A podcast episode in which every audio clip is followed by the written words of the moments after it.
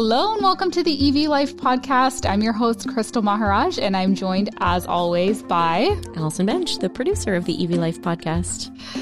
So we have, uh, I feel like we say this every time, but I do genuinely feel like all of our interviews are very interesting. Mm-hmm. Yeah, we always introduce our interviews as being very interesting, but I think they are all very interesting.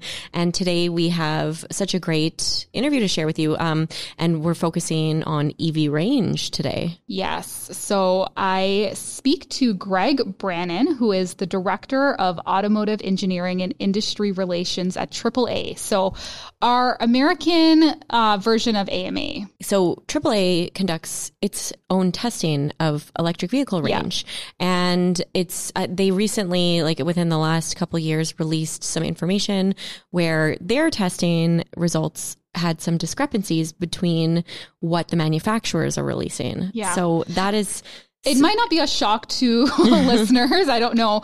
But yeah, they found some pretty interesting discrepancies between their own testing and the range estimates that were provided by auto manufacturers. And so he shares a little bit about those studies, um, how they even do range testing, which I wasn't really sure of. I kind of assumed they went out on the road and drove it around. Yeah, no, but it turns out there's a very specific way these there's a very tested. scientific way that they do these um, range testing, and he shares what are some flaws with range testing and why there are discrepancies between what the manufacturer might provide and what um, their testing results mm-hmm. yield. Yeah, and I think you also we chat a little bit about they do test in different temperatures as yes. well, which obviously that's very is, important for us here in Alberta. yes, of of interest to Albertans. So I think even though we're speaking to AAA in the US, it's there's so much relevant information mm-hmm. to our members here up in Alberta. So here's our interview with Greg Brannon. Again, he's the director of automotive engineering and industry relations over at AAA. And here is our conversation on EV range testing. Hi, Greg. Thank you for joining me today on the podcast. Yeah, thanks for having me, Crystal. So, I want to talk to you about some discrepancies that AAA found between um, EV range estimates provided by auto manufacturers and your own testing. So, can you tell us a little bit about why, well, first of all, why it was important to do your own testing and what were some of those discrepancies that you found? Sure. So AAA uh, in, in CAA, I'm sure to a, a, good extent, is you know we really started as advocacy organizations back when we were advocating for equal rights of uh, motor cars among horses and buggies, and over the years that hasn't really changed too much at our core, we're still an advocacy organization, and so a lot of the work that uh, that our automotive engineering team does is focused on things that uh, that will uh, make motoring better for the for the consumer for 63 million members in North America, or I guess almost 64 now. yeah. So, so so we do, we have conducted research for about the last 10 years now. My team has uh, taken on uh, dozens and dozens of projects, everything from the right type of fuel to put in your car to um, fuel economy ratings, and with, of course, with uh, EVs really coming on strong on the scene, we wanted to take a good look at electric vehicles and the range around electric vehicles. And so this this uh, issue started a while ago for us. Whenever we we're doing some work on the temperature, the impact of temperature, which uh, on electric vehicle range, which is something that I know that uh, you in Alberta uh, are very familiar with. Yeah, it's a question we get often, right? When um, we talk to people about EVs, it's how does the temperature affect the range? Yeah, well, we we we scientifically know the answer to that question. And at 20 degrees uh, Fahrenheit, that's uh, a little less than uh, zero uh, Celsius, right? You'll find that on average your EV will lose about 40% of its range in those temperatures. So it's it's pretty significant. And so during the course of that work, we uncovered some things that were pretty interesting. And and of course, to get that baseline of the cold versus uh, normal temperature, we had to do testing that was at normal temperature, which is about 75 degrees Fahrenheit, or very specifically 75 degrees Fahrenheit, in a in a climate uh, controlled uh, dynamometer, which is like a treadmill for a car. Right, and so that's right around just for our listeners about 24 degrees Celsius. Right, very very comfortable, and that's mm-hmm. the uh, that's the temperature that most of us like to uh, you know as humans. Well, we prefer the the temperature, um, and so are most of our our aircon is sort of pointed around that, right? And right. Uh, funny funny enough, EVs like the same temperature, and that's when their batteries are happiest from mm-hmm. a chemical standpoint. And so, anyways, during that research, we had to test and basically mirror the EPA standards to get our baseline before we put the vehicles in hot and cold chambers. And during the during that, we found that um, some of the vehicles we tested were pretty close to the EPA stated range of that vehicle. And some others were not so close at all. And in fact, we found some discrepancies that were nearing 20% difference between the advertised range or the range that's claimed on the window sticker and certified by the EPA uh, and what the and what we got. And so we dug into it a little bit further, and uh, and indeed we we continued to find that trend. And so it's been kind of a journey over the last few years that that we've embarked on to hold the Environmental Protection Agency accountable for the range that's stated on the vehicles. But it's a it's a definitely a challenging topic, and um, but we feel like we're right here at the dawn of the modern electric vehicle age, and it's very important to get this done right now. That's interesting because I, you know, we've heard from a lot of people, of course, here in Alberta, we have extreme cold temperatures, and we have heard from a lot of owners that, of course, you do lose um, quite a bit of range during those extreme cold bursts. But this is kind of the mm-hmm. first time that I'm hearing um, in ideal temperatures, the range is different. But of course, you did testing, and most people aren't testing their EVs to see, you know, how much range they're getting out of it. So this is interesting. And as a result of of those studies, did AAA try reaching out to the auto manufacturers to kind of find out why there was that discrepancy? We did, and we partnered closely with the Environmental Protection Agency here in the States, which is the organization that oversees the testing uh, and all of the uh, procedures and, and regulations related to this. And in fact, they worked with us and, and we identified an issue that uh, that's sort of right in the open and it's a it's an opportunity, a loophole for automakers to jump through or to or to push the whole car through if they try really hard. And it's a little bit wonky. I'll try to explain it in a way that's that's easy to understand.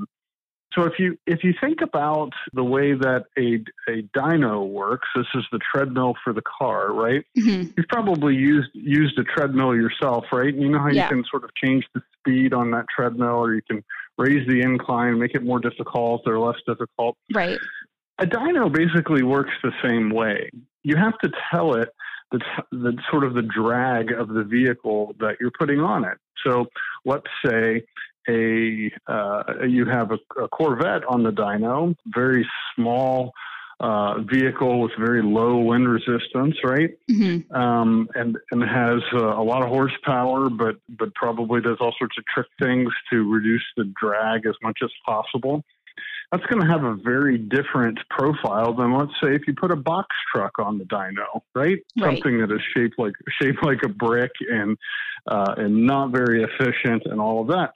And so you have to tell the dyno what it's testing because otherwise it doesn't know, right? Okay. Does that make does that make sense? That does make sense. Yeah. So to create those coefficients, they're called that you input into the dyno, you basically take a vehicle instrumented with a bunch of data logging, high tech, high precision GPS equipment, and wind speed indicators, and all of these uh, instruments, and you put it on a very, very flat, smooth track and bring it up to about 80 miles an hour, and then shift it into neutral and coast it down till 10 miles an hour. And you do that a number of times in different directions and, and everything. And then the average of those basically gives you that coefficient because that assumes all of the aerodynamic and mechanical drag and everything associated with that car. So the box truck's not going to coast as far as the Corvette. Right. That's a simple way to think of it, right? Yeah. so the automakers, that you can, as you can imagine, is a very complicated and expensive process to carry out. Right. Because you have to rent a facility and you have to have all the equipment and everything. And so the Environmental Protection Agency and everyone else basically allows the manufacturers, the auto manufacturers, to provide their own coefficients for the uh, for the coast down of vehicles. hmm And so so everyone is just basically taking what the automaker provides for that number and plugging it in. And generally, if you plug that number in, you're going to get pretty close to what the EP, what the range is that's on the window sticker. I see. The difference is, if you go do your own testing, you might find that uh, maybe that coast down number might be a little bit different than what the automakers provide. Right. Okay, interesting. So is this kind of like the biggest flaw with range testing is that number can really vary depending on who's doing the testing. Yeah, right. And that's it's definitely one of the bigger bigger issues with it. And you know, it's imperfect and you know, there's a, there is some wiggle room and the numbers, you know, do allow for some wiggle room in there, but but generally it's kind of odd that whenever we test them, they all sorts of Mhm. they all kind of end up on one side of the curve. You kind of mentioned that there were some vehicles that were very close to um, the range estimates that the manufacturers provided. Can you share which vehicles those were? Well, um, I will tell you since since we published this study and since we have been down the path with the with the EPA and, and they didn't really take a lot of action on the on the topic. They're pretty private in terms of what they are and aren't going to commit to. Mhm. So we kept pushing it, and uh, and and you, there's uh, CNBC did a really good job covering this story a while ago because we had been pushing them uh, to to pay a little bit more attention, and they actually talked with many of the people that we work with to do the research. And so I'd encourage your listeners to take a look at that at that story, and it kind of lays it out. Are you aware of similar issues when it comes to range estimates for ICE vehicles?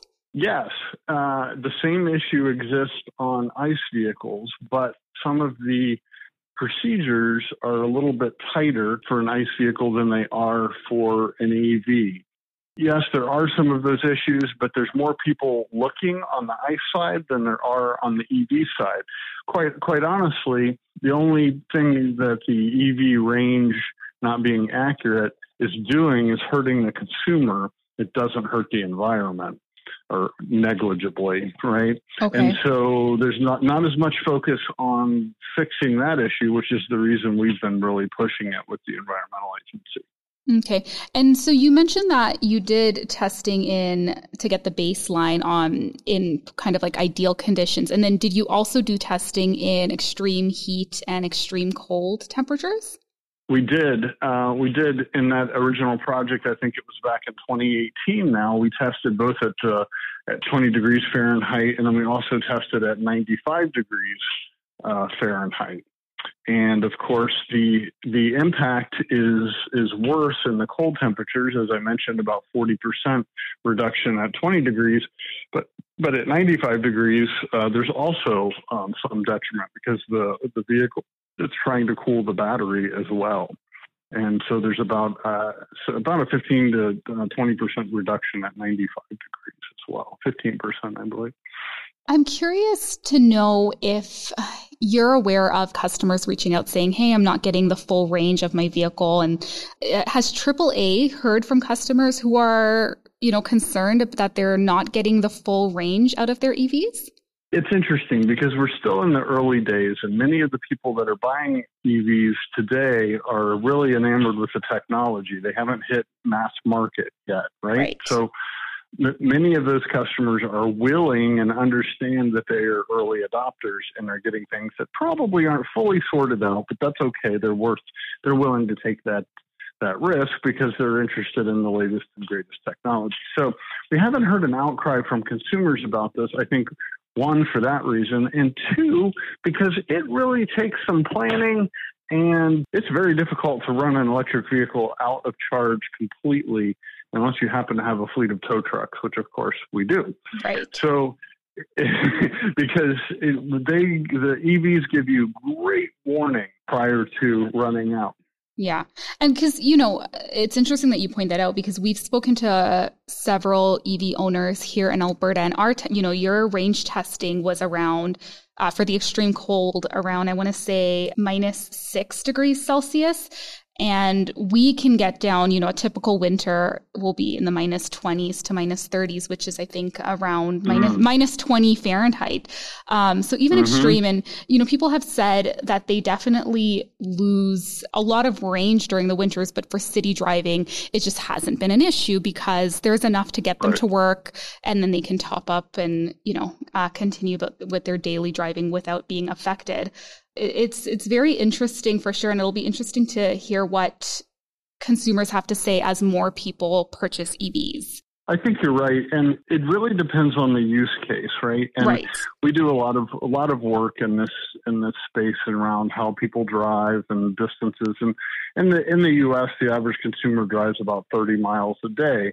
In which case, a you know a 15 or what is it now, probably 12 year old Nissan Leaf with a range of 90 miles would be fine. Right. Right. As yeah. long as you have a place to charge it at home and you never tried to take it anywhere besides back and forth to work. Yeah. But I don't know about you. Occasionally I do like to go on vacation. Yeah.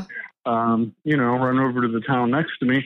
And so that's really where we're at with it. I, I believe that we're going to see more and more outcries related to this as it becomes more mass market and people see the opportunity you know, to get into an EV, um, but then learn some of these challenges. I think it is going to be a barrier to growth, and that's that's why we were so adamant that the EPA needs to address this issue, and we need to get accurate ranges on the vehicle so people can know what to expect. And of course, the other piece of this too is that electric vehicles, whenever they provide a range number, they they do not give like we're used to a city and highway number. Okay, yeah.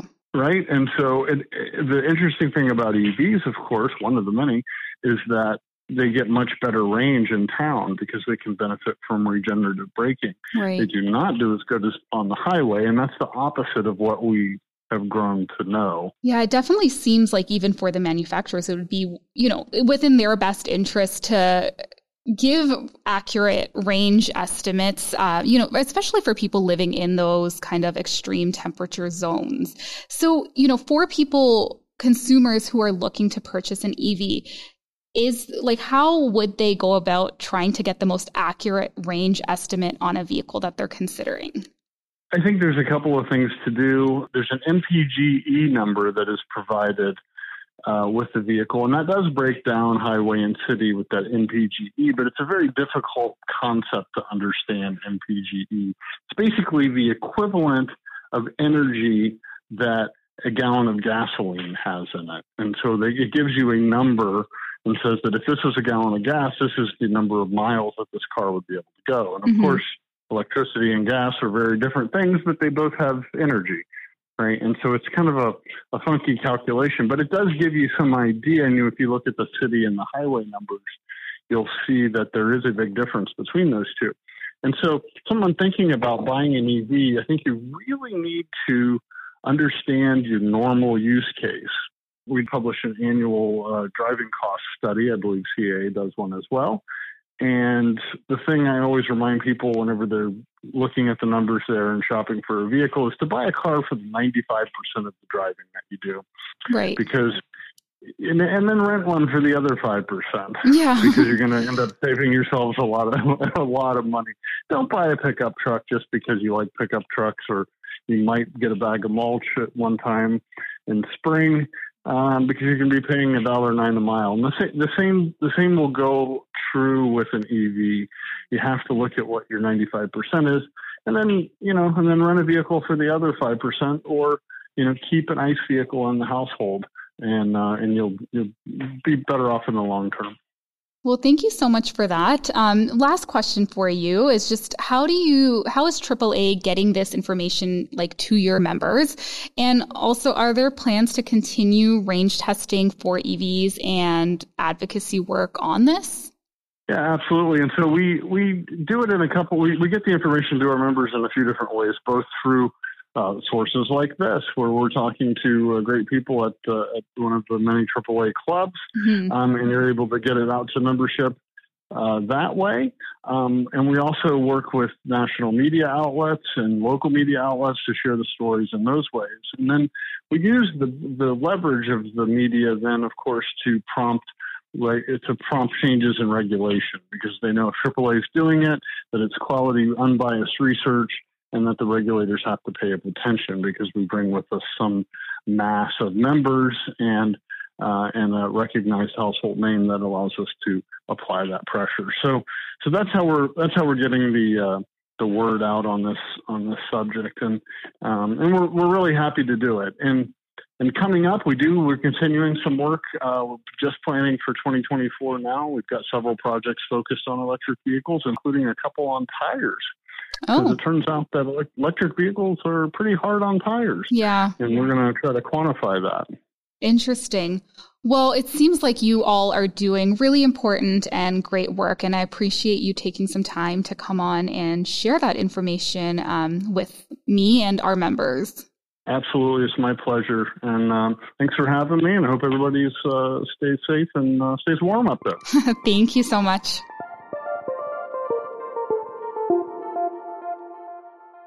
Thank you so much for listening to another episode of the EV Life podcast. Make sure that you're subscribed wherever you're listening so you never miss an episode.